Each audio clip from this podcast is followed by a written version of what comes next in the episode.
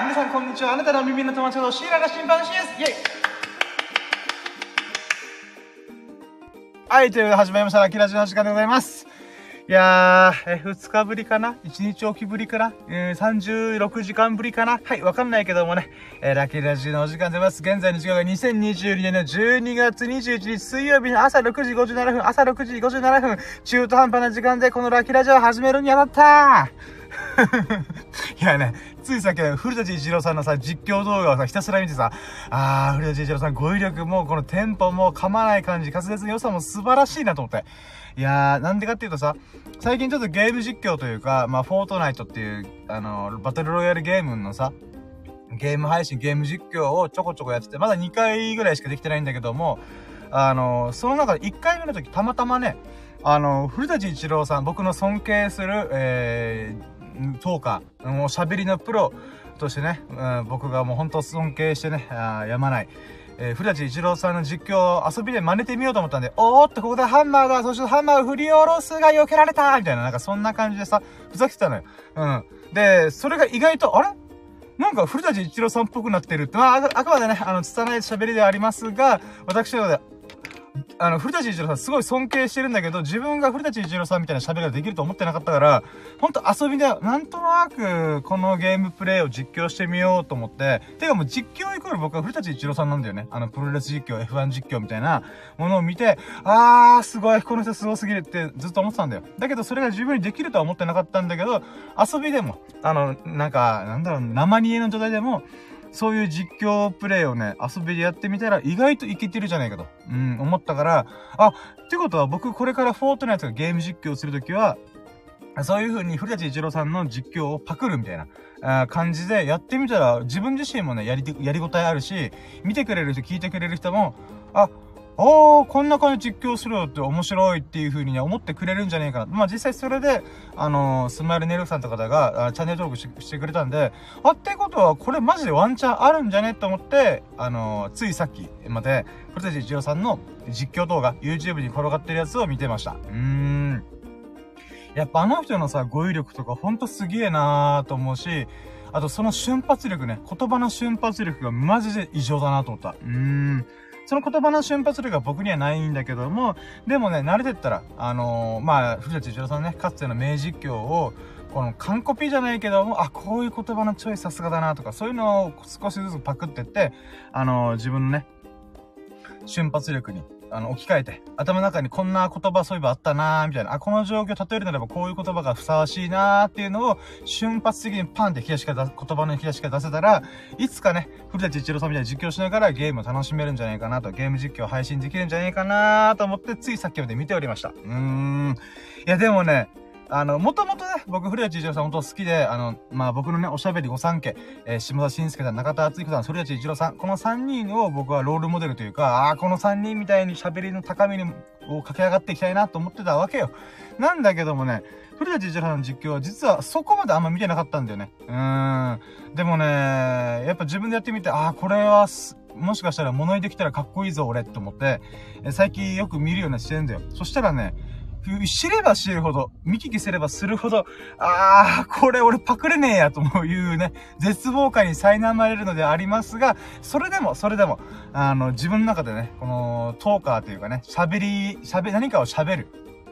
という、えー、なんだろうな、スキルを手に入れたいんだったら、ここはやっぱ避けて通れねえなと、うん、思ったんで、まあ、あまりにも遠い道のりだけど、はるか彼方にある高みだけど、まあね、駆け上って駆け上がっていきたいなと思った試合でございます。いやー、ほんとすごい。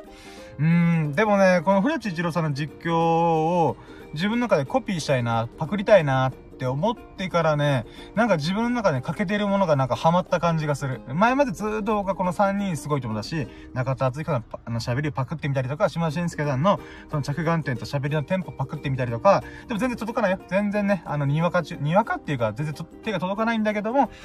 その中で、古舘一郎さんの喋りは僕は絶対コピーできないと思ってたけど、それでもね、あのー、まあ、100%のうちね、0.5%ぐらいはパクれたんじゃねえかなーと、この前のね、ゲーム実況で思ったから、あ、じゃあ、ワンチャンいけるかもと。うん。まあね、可能性はゼロじゃないっていうふうに思ったんで、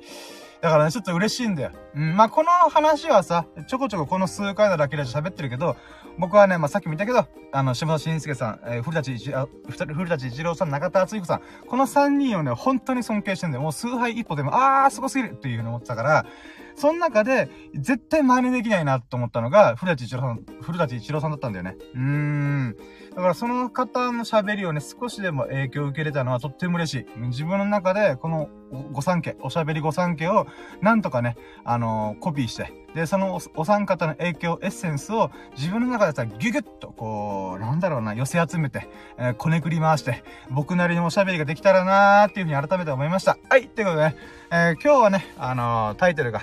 えー、まあ、264回目のラキラジオ、えー、カビだらけのブーツをクリーニングしただけを語るラジオというふうにお送りします。それでは行ってみましょう。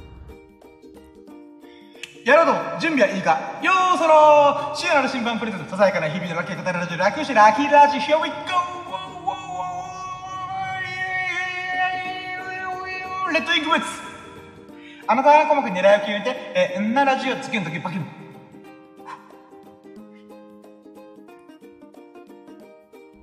はい、という始まりました、ラッキーラジオです。イェーイもうオープニングトークね、ついさっきまで古舘一郎さんの、えー、実況動画を見たという話で、えー、終わりましたが、あのー、今日はね、あのまあ、先週がさ、とんでもないラッキーウィークだったね。ゴールデンラッキーウィークだったんだけど、だからね、あの、一週間でもう喋りたくなるような素晴らしい出来事、ラッキーな出来事が21個ぐらいあったんだよね。ただね、やっぱ先週は離島出張があったり、あとは僕がゲーム配信をちょっとチャレンジしてみたりとか、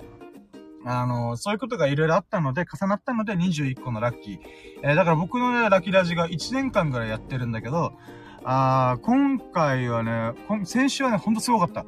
だいたいね、1週間で、まあ7個10個、多くて15個、で、少なくて5個ぐらい。中で21個もの語りたくなるような、あのメモ帳に箇条書きで書き残したくなるような、ラッキーが21個あるっていうのが、本当にね、衝撃的な1週間が出ました。ただ今週に関しては、やっぱね、えー、そんな1週間21個もね、ラッキー素晴らしい出来事が巻き起こるように1週間私ずっと過ごしたら体が持たないと、身が持たないと、うん。心も持たねえと、うん、思うので、まあ今日、昨日か。うん、昨日今日であったラッキーで言えばほんとささやかなラッキーでござんす。うん。まあ、その中でね、えー、4個、3、4個かな。まあ、一応ね、あの、まあ、ささやかすぎるけど、まあ、いっか、これも書いちゃおうというものを、今回紹介していこうと。まあ、それで行きましょうかね。えー、じゃあ、前回のラッキーラジが263、3回目か。で、今回264と。うん。では、タイトルにあります通り、カビだらけのブーツをクリーニングしたラッキーを語るラジオっていう風にお送りするんだけど、まあ、メインがこのラッキーなんでございますわね。うん。ただ、その前に、ちょっとね、ささやかなラッキーをちょっと振り返っていこうと思います。それでは行きましょう。まず1個目。1個目が、えー、映画スラムダンクを見て、えー、それに影響されてバスケットしてきました。いえ、すぐ影響を受けるとこ。で、あるんですけど、あのですね、あの、日曜日の夜、えー、夜7時とか8時のさ、あの、回で、あの、上映会で、あの、映画館行ってきて、スラムダンク見てきました。うん、ザ・ファースト・スラムダンク。まあ、263回目のラジオで僕は、スラムダンクとワールドカップ決勝をたまたま見れたラッキーを語るラジオというのをお送りして、もうスラムダンクの映画がね、最初僕は、えー、何この予告編、なんかもう絶対俺見れないんだけど、みたいな、うん、もうブーブーブー言いながら実際見てみましたと。で、おかんがスラムダンク好きだから、あの、おかんと妹と僕の3人で映画館行って、あ、家族3人で映画見るのって久々だな、あ、なんか妹と見るのももう十何年ぶりだな、とか思いながら、えー、スラムダンク。で、おかんがね、スラムダンクのファンなんだよね。もうルカワ、ルカワ、ルカワみたいな。R-U-K A、ワビュ A みたいな。なんかもう、ルカワ、ルカワみたいな。うん、もう、生粋でルカワファンだったのね。うん、だからちっちゃい頃ね、あの、ルカワを見ているおかんをよく見てた。うーん。で、えだからこそ、おかんがきっかけで、うん、あんたスラムダンク見に行くと、ああ、まあ、あんま興味なかったけど、なんかショック、予告編とかで微妙だなーと思ったから考えたかったら行くのって言ったら、ああ、行くよ、じゃあ行く、みたいな感じで行ってきました。えそして実際見てみたらね、もう感動した。私、手のひらがくるくるくるくる回転して、もう手首が折れそうだった。うん。で、まあ、それでスラムダンクに感動して。で、それとワールドカップ、まあ、あれだね、フランス VS アルゼンチン、そして、あの、メッシ、えー、サッカーの歴史、サッカー史上最も、えー、素晴らしい選手、神のこと、えー、評されるぐらいのメッシが、唯一手に入れてなかったワールドカップ優勝、えー、それをね、あの、現役最後の大会になるであろうって言われてる、まあ、ワールドカップで勝ち取ったと、もぎ取ったと。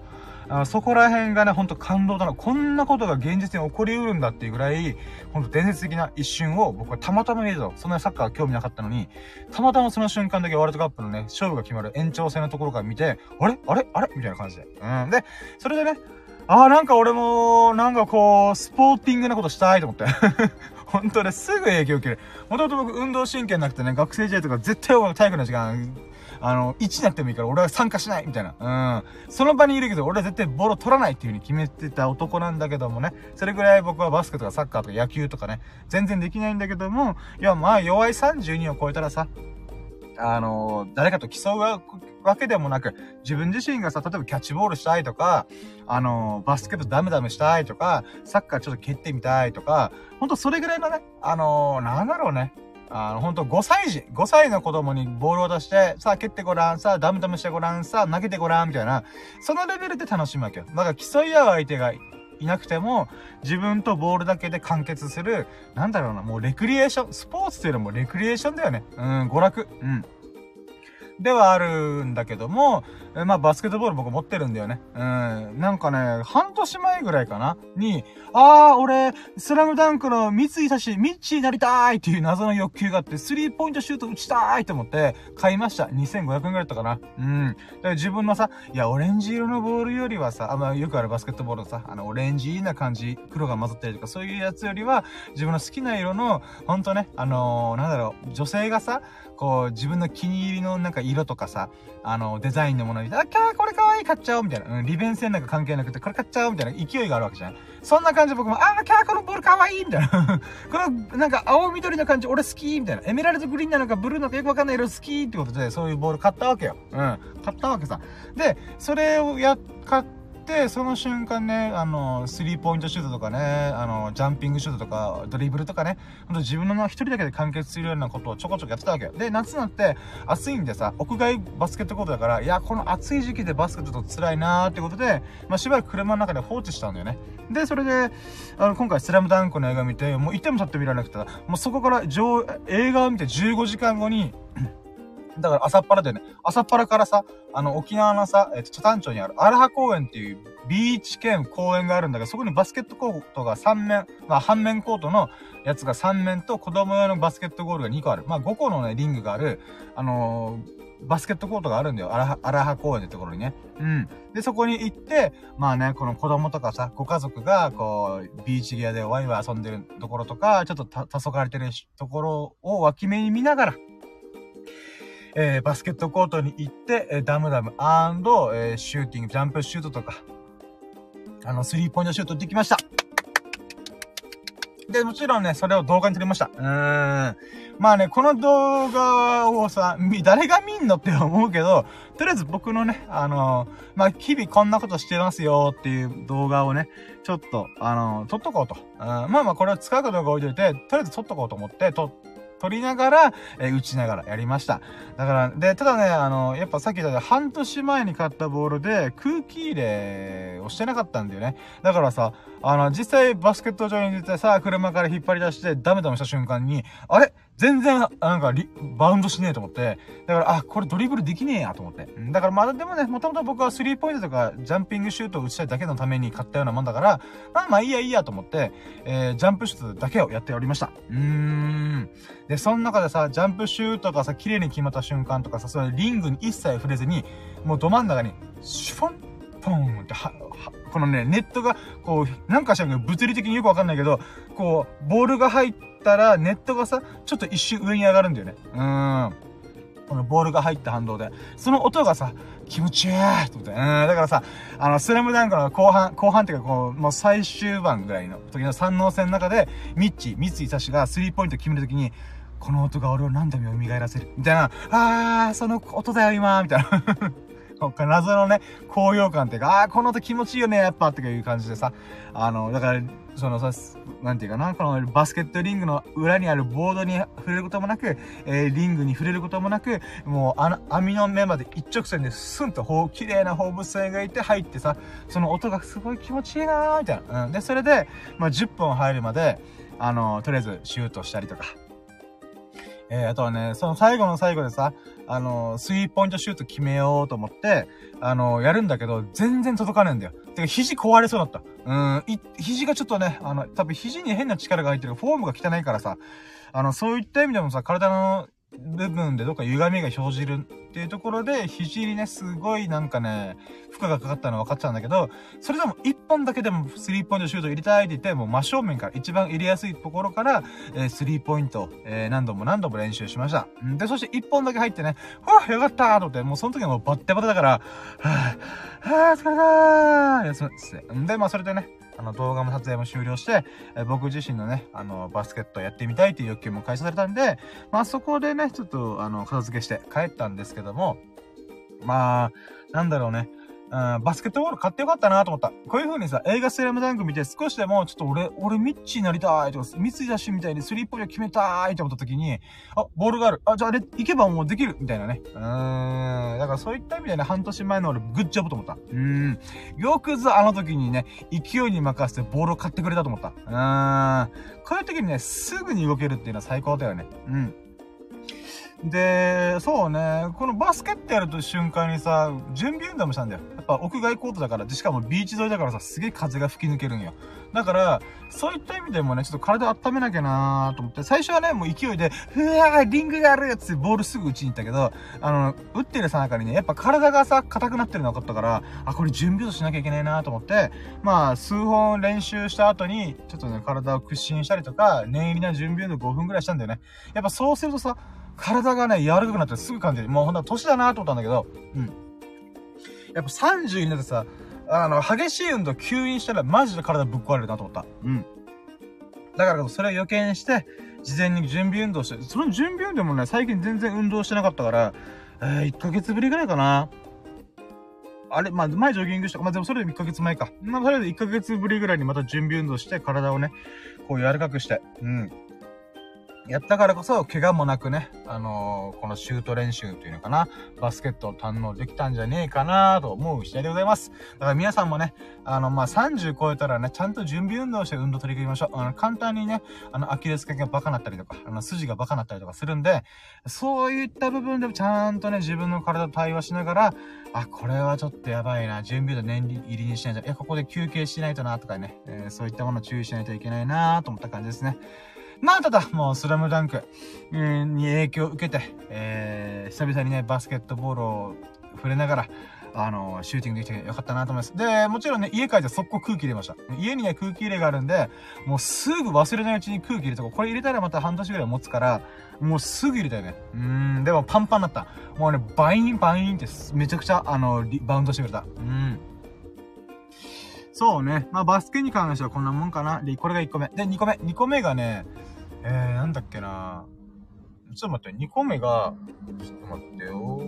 ああ、そうだな。あの、ほんとささやかすぎるラッキーであるんだけど、そっからね、僕、家帰って寝ました。15時間ぐらい寝た。びっくりした。で、その15時間寝た結果何が来たかっていうと、今んとこ僕毎日ね、ライブ配信とか動画をアップしたんだけど、それが途絶えました。ジョック。うん、まあ、でもしょうがない。うん。あのね、なんかやっぱね、最近疲れてが取れてないなーっていう感じがしたんだよね。なんかもう遊びすぎて、この、この生活リズムがバグってて、なんか変な時間帯に寝たりとか、仮眠しようと思って1、2時間寝るつもりで寝たら、えー、15時間寝るっていう、謎のね、恐ろしい、えー、睡眠リズムを刻んでおりますが、えー、その中ね、多分積もり積もった、あの、睡眠不足がここで解消されて15時間がっつり寝るっていう。うーん、まあちょっとスッキリしたね。まあさっき冒頭でも言ったけどさ、僕、ほんとね、先週が怒涛のね、あの、日々を過ごしたから、いいこと素晴らしいこと、ラッキーなことがね、盛りだくさんだったんだけど、やっぱその反動でね、あの、睡眠時間が少なかったっていうのがやっぱあったんだなと、体が無理したなと、心身ともにダメージはやっぱ蓄積されてたなと思うから、えー、今回でね、15時間がっつり寝て、はぁ、すっきりーと思って。うん。っていうことがありましたと。うん。で、あとはね、その流れでさ、最近沖縄すげえ天気悪かったんで、まあ今でもね、ついさっきまで雨降ってたんだけど、あの、綺麗な秋晴れの空が広がってたんだよ。うわ、めっちゃ天気いいみたいな。うん。っていうことだったんで、あの、その、なんだろうな、久々の天気のいい日に、かつ、自分が時間があるタイミングで、あの、散歩してきました。うん、まあ、ほんと5分10分ぐらいの公園にちょっとね、ベンチに座って、ああ、いい天気だな気持ちいいなみたいな。っていうね、日光浴がてら、あもう散歩してね、すごい気持ちよかった。うーん、まあ、これが3個目のラッキー。さっきが、えー、2個目のラッキーが15時間寝る。3個目のラッキーが、えー、まあ、散歩するっていう。うんだからね、なんか、まあ、沖縄ってさ、あの、なんだろうね。やっぱ本州とね、冬の、冬になるタイミングっていうのかながずれ込みすぎててさ、だいたい12月ぐらいからやーっと寒くなるんだよね。うん。で、だいたいね、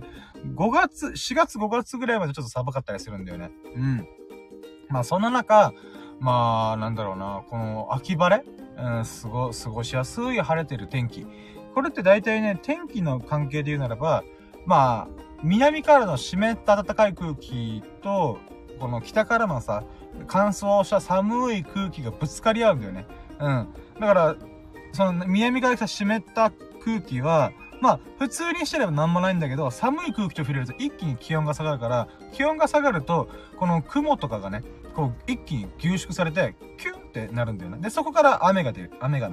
あの、降ってくるってことがあるから、やっぱね、沖縄はね、そういう意味では冬に、あ冬の時にさ、すげえ雨が多いんだよ。やっぱ南からの風と北からの寒波がバッチバチになる。だけど今回晴れてたってことは、あの、北からの、もう寒い乾燥した空気が、勝ってるって状態なんだよね。南のこの空気を押し返してるって段階だから、そういった意味ではね、あの、雨が降るっていう不安定な天気になるぐらいだったら、どっちか勝ってくれると思うよね。うん、北からの空気が、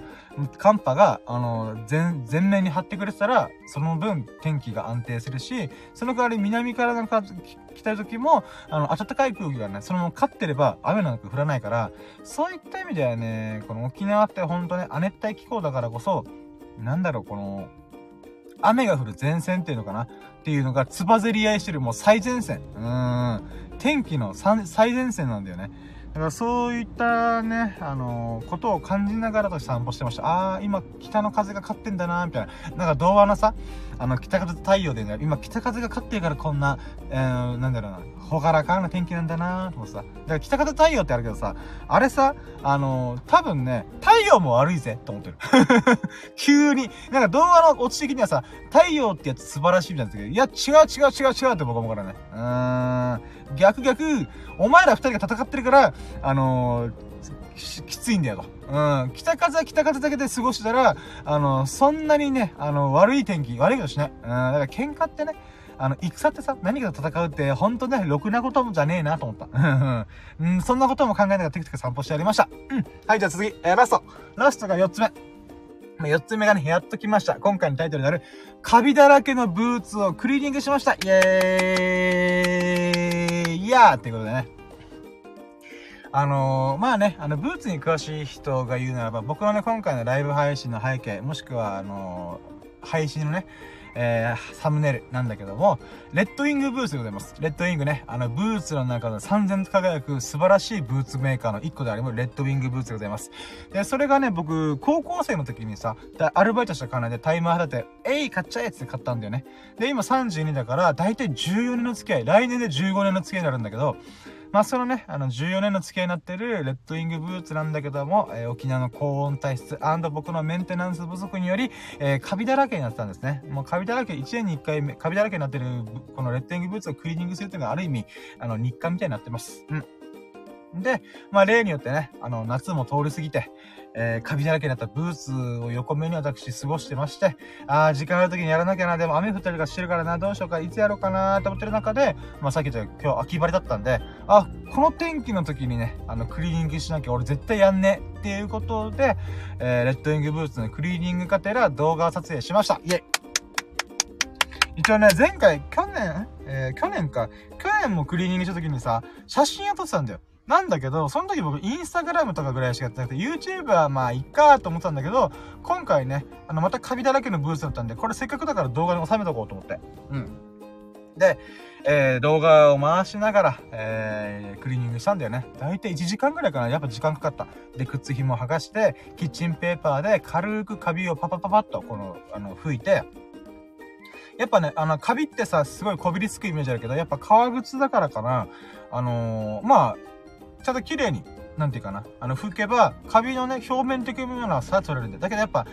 この皮の奥底までさ、金、根、根が張ってるパターンもあるんよ。なので、えー、その後にスニーカーの、なんかシュークリームっていうのかな、シューってこうかける。タイプのやつがあるんだけど、この泡、泡がモコモコしてるやつね。で、それでちゃんとブラッシングもして、一応ちょ、とりあえず洗浄した。だけどね、やっぱカビって一回根が張ったら、もうずっと根付くっていうのは分かってるから、まあ今後ね、また半年とかに、とか1年後とかにまたカビが入ったタイミングで、僕はクリーニングするんだろうなと思いながら、えー、シュカシュカシュカシュカ、あの、ブラッシングしました。で、その後に、えー、まあ、キッチンペーパーで軽く水気を取って、あの、ミンコイルという、あの、動物性オイル、えー、っていうのがあって、まあ、革靴用のね、この皮を柔らかくしたりとか、この保湿したりとかするための油、オイルをあ塗りたくりました。うん。でね、やっぱこの、まあ、ブーツを履いたりとか、メンテナンスしてる人はわかると思うんだけどさ、あのー、本当のさ、この本革のやつってさ、本当なんだろうね。うん、乾燥したらさ、マジで割れたりとかさ、あの、カピカピになるんだよ。あ、乾燥してれば目で見てわかるんだよね。なんだけど、やっぱオイルを塗ってくると、まあそれがゆっくり染み込んで、あ、本当にいい光沢を放つんだよ。うん。だからね、ああ、いい光沢してるじゃないのと。まあ本当はね、僕がちゃんとメンテナンスしてれば、そのオイルをさ、なん、まあ1、2ヶ月に1回ちゃんと染み込ませてたら、あの、それなりにね、あの、いい輝きを放つんだけども、やっぱ僕はね、日頃のね、あの、メンテナンス不足の影響で、カッピカピなね、あの、ブーツ茶になってました。うん、でも今回ね、塗りたくったおかげで、またいい色、いい光沢をね、出して、ああ、やっぱこの色素敵だなーっていう様子も、また動画に収めたんでよかったなと思ってます。うん。そうね。で、その後、えー、軽く油を吹き上げて、あの、まあまあ、とりあえず、カビっぽいものはね、カビのなんか跡とかもね、全然見え、あの、目立たない感じで、えー、このブーツが綺麗になったんでよかったなと思ってます。うーん。だからね、まあ、今後ね、あの、またちょっと2ヶ月、3ヶ月後とかにちょっとオイルを染み込ませた動画みたいな、前回ね、カビだらけのブーツをね、やってメンテナンス不足を実感したので、まあ、2、3ヶ月おきにちょっとやってみますって動画を撮るとまたありだろうなと思ってる。うん。だからそういった意味でね、今回本当晴れてたし、僕自身もさ、元気だったから、あのー、まあ、重い腰を上げて、えー、ブーツのメンテナンス、えー、クリーニングをできたことがとっても喜ばしいなと、ラッキーだなと、うん、グッドタイミングだったなーということで、4つ目のラッキーですね。で、その後、なんかもう疲れたから、ふ、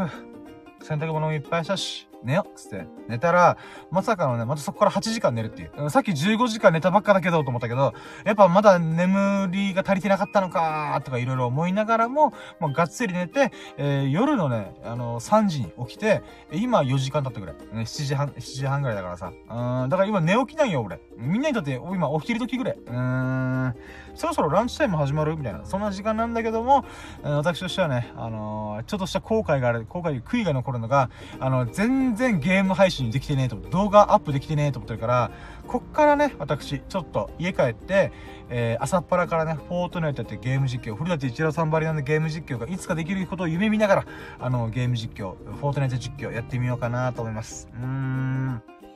いや、動画撮ってんだけどね、バスケットとか、このブーツをクリーニングするとかね。なんだけども、編集がだるいなーと思って結局やってないんだよな。うーん。まあまあまあまあ。